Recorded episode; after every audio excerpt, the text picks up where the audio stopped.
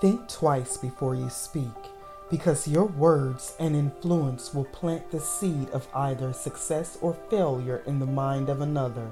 Napoleon Hill.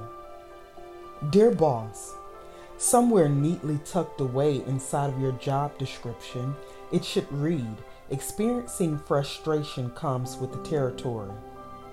As the head, this emotion is understandable given all that is at stake.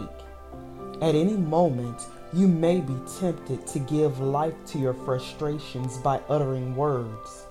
Some of your words might come out as colorful metaphors that have no place in our workspace. You may feel that such talk is okay. After all, your staff knows how you are. Here's the thing your words have power, it has the power to build up or tear down. This means that what you say matters just as much as your actions. As the boss, it is your responsibility to continue to erect. So, the next time you feel tempted to project your frustrations, take a moment to consider your target.